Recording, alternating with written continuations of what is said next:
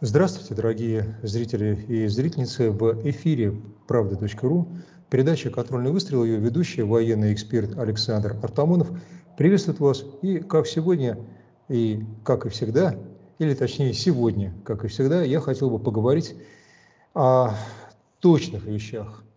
О точных, как в аптеке, о вещах, которые касаются не рассуждений на общую тему, э, что там себе решил Макрон на своем новом президентском сроке или что там Байден, как он споткнулся на трапе самолета, это, конечно, все очень забавно, но скорее, мне кажется, отнюдь не из э, военной э, области и не из области точных наук как таковых.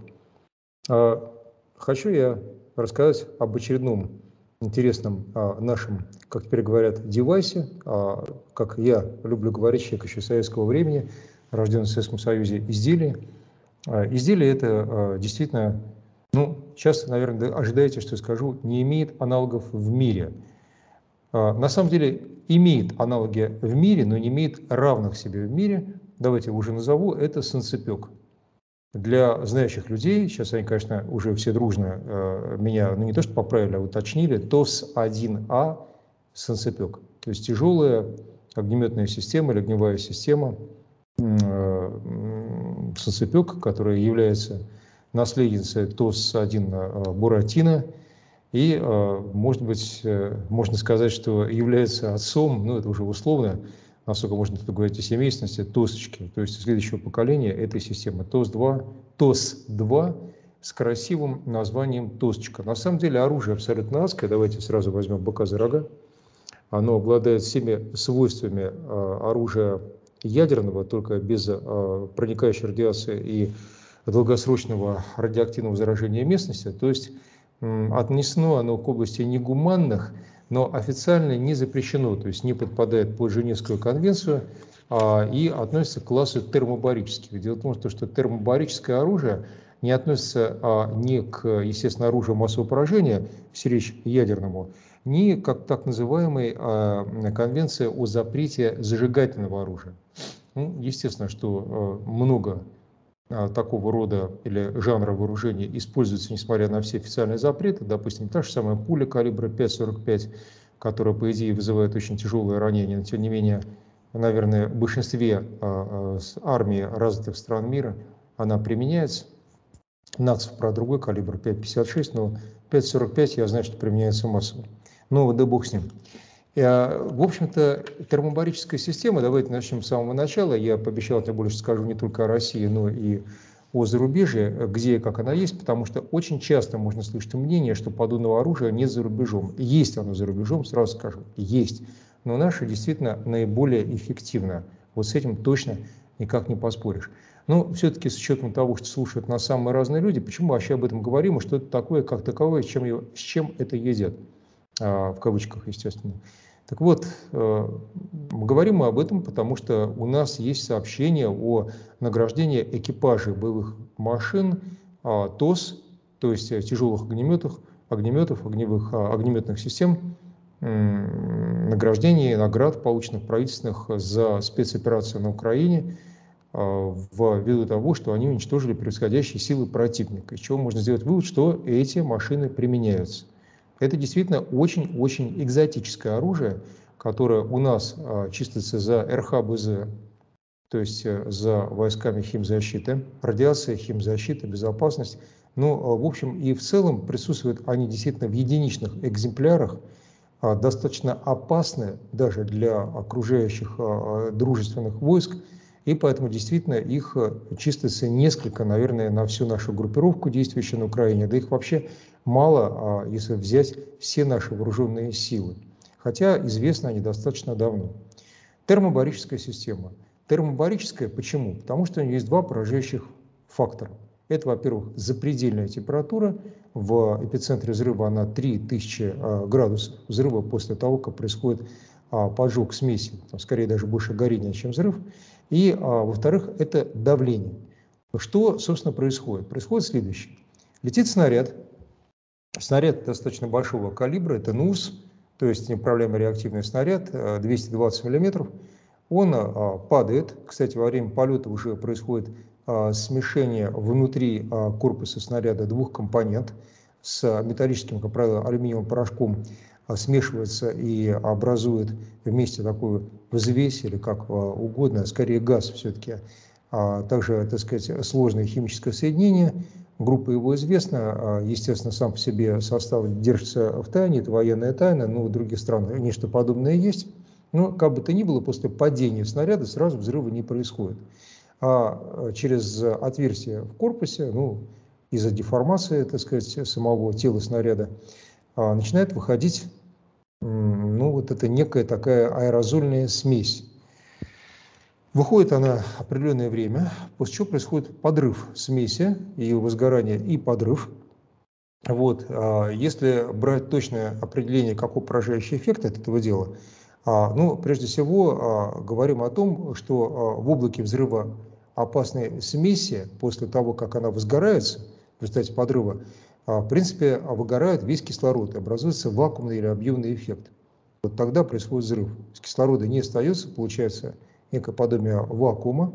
И, а, собственно, а, люди, которые не погибают сразу, то есть живая сила противника, а не люди, в а, месте, в точке падения снаряда, погибают из-за страшного, жуткого перепада давления. Потому что сначала происходит подъем давления, лавинообразный рост – как э, пишется в а, инструкции к применению, а потом резкий скачок вниз аж на 160 миллиметров ртутного столба. То есть а, те, кто укрылся от а, проникающего жара, от эффекта, так сказать, горения, как в печке, можно сказать, как крематория, погибают дальше от разрыва внутренних органов, барабанных перепонок, глазных яблок из-за страшного перепада давления. Вот такое оружие. На самом деле разрабатывается оно на основе огнеметных систем предыдущих поколений давно-давно.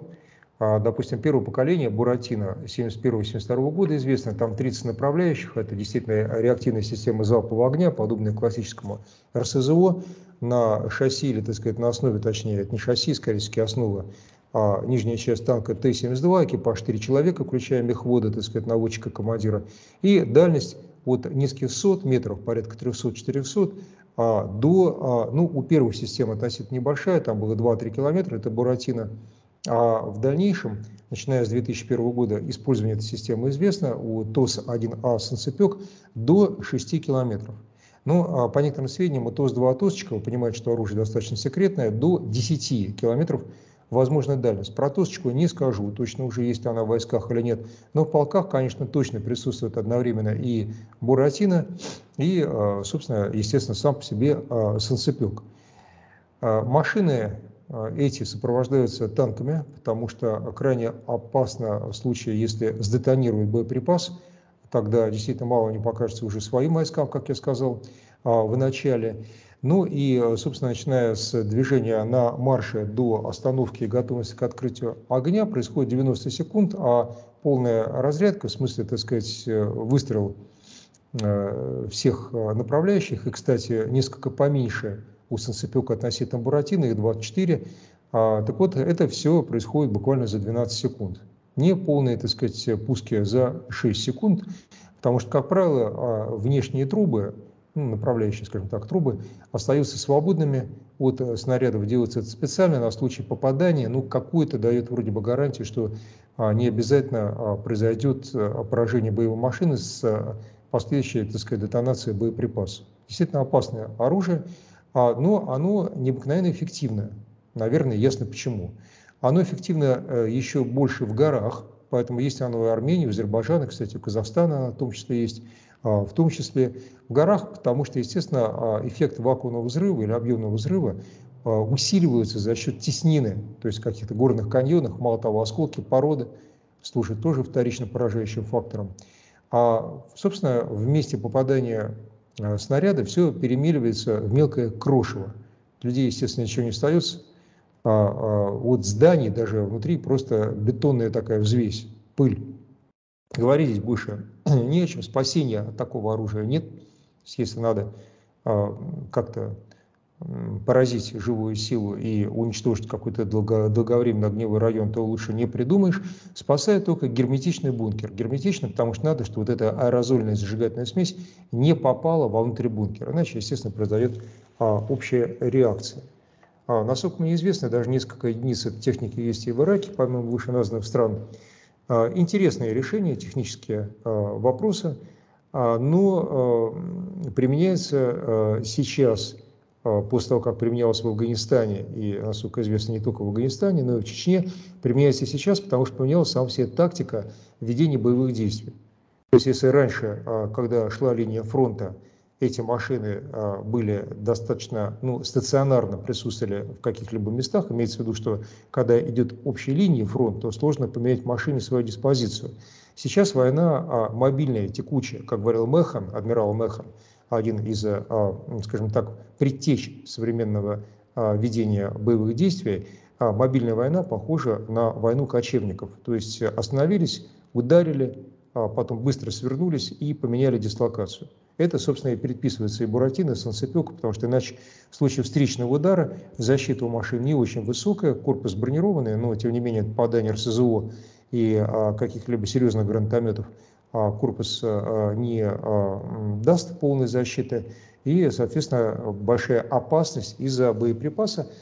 За системой идет машина заряжания классическая. Ну, в общем-то, все примерно ясно. Могу сказать, что еще добавить, что в Афганистане машина стояла на перевале Саланг первого поколения, Буратино, и еще в Черекарской долине. Там и там она была успешно применена. Вот это с точки зрения того, чем является такое негуманное, но эффективное оружие, которое, естественно, не должно применяться там, где есть гражданские лица. По вполне понятным причинам. Да? Вот. А, но а, я бы сказал, то, что, естественно, наши а, недруги американцы всячески пытаются нивелировать наше тактическое превосходство, которое мы достигаем при помощи вот этих тяжелых огневых систем, огнеметных систем. А в частности, есть такой специалист Брент Иствуд, а, эксперт военный в отставке относительно действующей военной службы, который упорно выступает за запрет такой системы, называю ее как, не иначе как кошмар на гусеницах. Вот, он, правда, говорит кошмар на колесах, но у нас гусечный ход. В общем, не суть. Не суть потому, что у США подобное тоже есть. Они тоже это применяли. Применяли и в Сирии, применяли и в Ираке. А давайте, чтобы не быть голословным, чтобы никто меня ничего не заподозрил, э, перечислим. Что это такое? Кстати, есть не только у США из армии НАТО. Ну, начнем с США.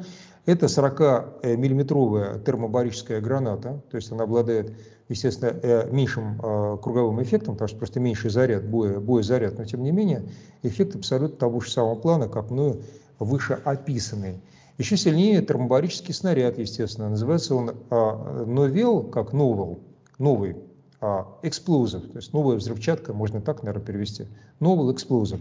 Используется это в ракетной установке МК-153, ну, если полностью сказать, то МК-153 Small, SMA double V, скажем так, WV, SMAWV, small или small, ну как он, low мы говорим, или low, примерно то же самое. Используется это и э, в качестве ракетной, ракетной боевой части в Hellfire, известные ракеты американские. А, ну, давайте полностью назову обозначение AGM-114N, как Наталья, а Hellfire, а вторая, то есть второго поколения, наверное, имеется в виду. А у этой ракеты есть боеголовка с металлическим усиленным зарядом термобарического принципа, термобарического принципа действия. А, ну, еще могу вам сказать, что применялось это оружие в Ираке в 2003 году. Могу сказать, что в Испании, начиная с 80-х годов, 80-х годов, то есть уже 40 лет назад, велись подобные изыскания, разработки. Сейчас есть ну, где-то до 10, насколько известно, термобарических бомб. Ну и, собственно, у нас есть а, мощнейшая авиационная бомба, более 9 тонн, ее зовут мать всех бомб, где а, жидкий наполнитель, приблизительно все то же самое, так сказать, порошок, и в случае ее сброса происходит тот самый страшный эффект взрыва в ограниченном пространстве под землей, она рассчитана на поражение живой силы противника в бункере. А, тут а, уже, еще раз, ограниченное пространство в купе с термобарическим эффектом дает, как говорится, такой эффект мультипликатор. То есть еще сильнее, кратно становится сильнее поражающий эффект, и там, наверное, образуется гигантский котлован. Таково оружие, а, которое а, используется против нацистов. И а, возникает вопрос, мне кажется, вполне законный. Может быть, Киев отдаст команду на то, чтобы прекратить бессмысленное сопротивление, будь то на Азов стали, где можно вполне и успешно применить систему ТОС. Насколько я знаю, пока она еще, она еще не применялась именно в этой местности.